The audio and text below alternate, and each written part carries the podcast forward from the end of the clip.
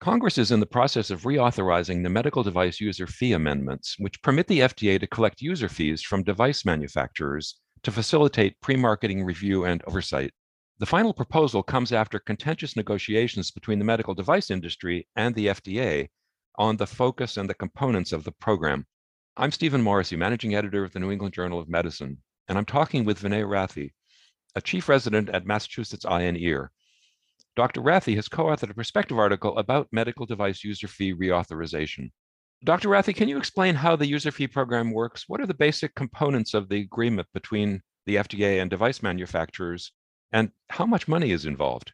The user fee program for medical devices began back in 2002, and it's modeled off a similar program that exists for prescription drugs beforehand. And what happens is it's basically a pact between manufacturers and the FDA, where manufacturers agree to pay a fee to both apply for marketing and then also to register as establishments with the FDA. And in return for those fees, the FDA commits to reviewing applications within a certain time period with the understanding that those fees will be used to hire, train staff that perform the reviews and also carry out other agency operations. So, how is the FDA's process for reviewing medical devices similar to or different from its process for reviewing drugs? Generally speaking, the regulatory standards for devices are a bit more permissive than they are for drugs. So, for drugs, typically it's safety and efficacy, and that's generally proven by two randomized control pivotal clinical trials or phase three trials. Whereas for devices, the standard is safety and effectiveness, which means that the device needs to work as an intended. And for that, typically only one pivotal trial, typically a smaller trial, is ultimately required for clinical assurance. So, in general, there are exceptions here because not all devices are classified as high risk and even require clinical evidence for approval. But in general, it's more permissive for devices than it is for drugs. So, you write in your perspective article that heading into this latest round of user fee reauthorization, the industry and the FDA had different views on the program's future. So, where were the conflicts? Well, there are a couple areas of contention. The first being sort of the overall focus of what this reauthorization would kind of tackle. And because of issues with the COVID pandemic, industry was very concerned about agency review times being slowed because of the vast number of submissions related to COVID. And on the flip side, the FDA was more focused on a broader improvement of device regulation and with a focus on things like post market safety and surveillance. And so industry really wanted to go what they call back to bases, which is sort of what the original agreement in 2002 was about, which was ensuring more reliable and speedy review times.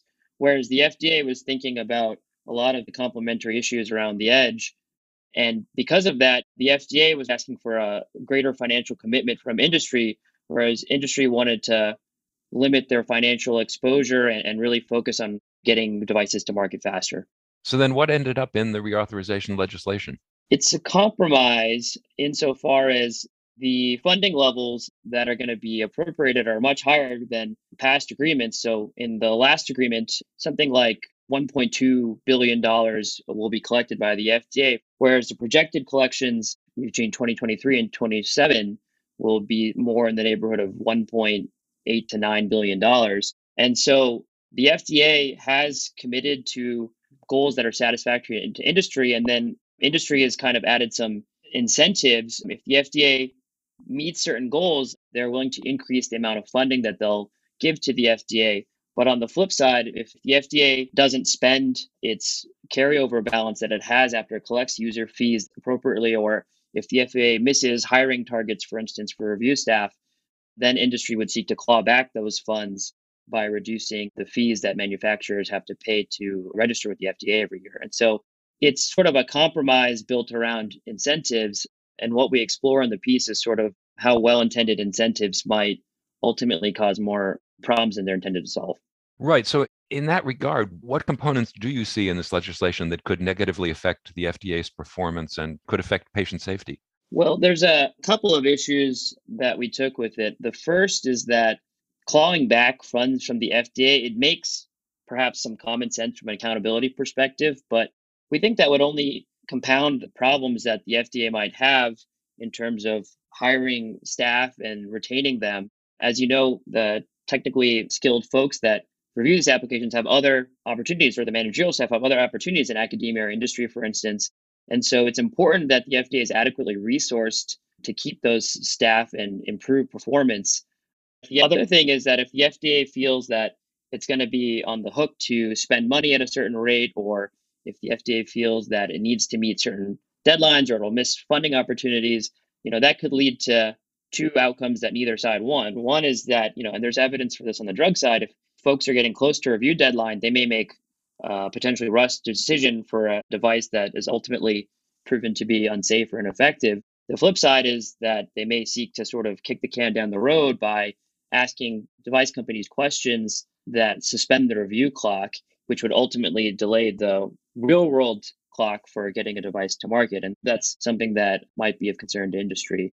Another issue that we took with it is that there's a real issue right now around how new technologies are reimbursed. People see that as a very big barrier to investment in medical technologies and commercialization of devices. And so there's a program that the FDA fought very hard to include called the Total Product Lifecycle Advisory Committee, where they really wanted to bring in input from other stakeholders who are important to more than just the approval process itself, but also things like the reimbursement process and bring in public and private payers to give their input on clinical trial design to help ultimately facilitate when devices get covered and not just approved. And the way that the program was structured is that the FDA can only start in one sort of device area and has to do it on a first come, first serve basis. And we think that's really going to handicap what could be a transformative program for the FDA and industry because we really think the FDA ought to have latitude to pick the devices that are going to serve as the best use cases to make those kinds of advancements in regulatory science. And so we think the FDA ought to have more discretion there in terms of picking promising technologies to test this reimbursement problem. The last thing I'll say is we felt that there was not enough of an emphasis on post market safety and surveillance. And that has been a significant issue in recent years, despite steps that the agency is trying to take to actively identify problems and communicate them to patients and physicians. And so um, the FDA had, in during negotiations with industry, which, as you mentioned, were very contentious, asked for funding to do things like improve their analytics and create a patient-friendly repository of device safety information. That was ultimately all axed from the final agreement. And so we think the FDA ought to be authorized to use some of the fees they get from manufacturers, not just to enhance pre-market review and get devices to market faster, but also to ensure on the back end that they're performing as intended and we're not putting any patients in harm's way. So, finally, and expanding on what you just said, what reforms could be made to medical device regulation more broadly to promote both safety and innovation, so to satisfy both sides of that balance? Yeah, that's a fantastic question. I would say that on the front end, the way that we are identifying promising technologies and then subsequently making sure that they receive adequate agency attention before they reach the market, and then patients, physicians, and payers are bought in, could really be streamlined. And so, for that reason, we really do welcome input from, for instance, payers like CMS early on to help decide what clinical trials design are going to demonstrate that there is effectiveness to support a case for reimbursement and expedite that process once devices are cleared. So CMS already has programs where they review devices in parallel with the FDA and can issue coverage decisions at the same time as the FDA issues marketing authorization. Another program that CMS has that could be more broadly implemented is called coverage with evidence development, where devices are paid for as long as patients are enrolled in clinical trials. And so you could imagine how the design of that is set up in advance. Device manufacturers could be conducting required post approval studies at the same time as they're receiving reimbursement and generating evidence that's ultimately going to help satisfy CMS's statutory needs to reimburse the device. And then with the total product lifecycle advisory program, that's where private payers would come into the fold as well. And so there's a lot of opportunity to streamline the requirements of both the FDA and then payers up front with some input from patients as well. On the back end, there's been a lot of issues getting our surveillance framework up to snuff. There's understaffing of the FDA's post market surveillance system.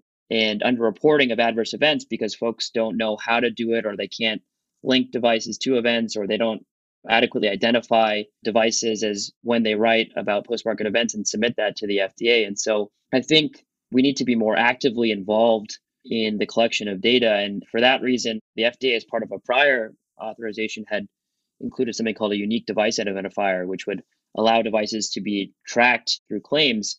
And health systems have been really slow to adopt that. And then learning how to work with that data has also been challenging, as one might imagine, with issues related to standardization and things like that. And so I think creating that foundational knowledge and creating the data by promoting adoption of these unique device identifiers is going to allow us to take a much more proactive approach than we have historically done, relying on adverse events to sort of pile up until someone says, okay, there's a problem.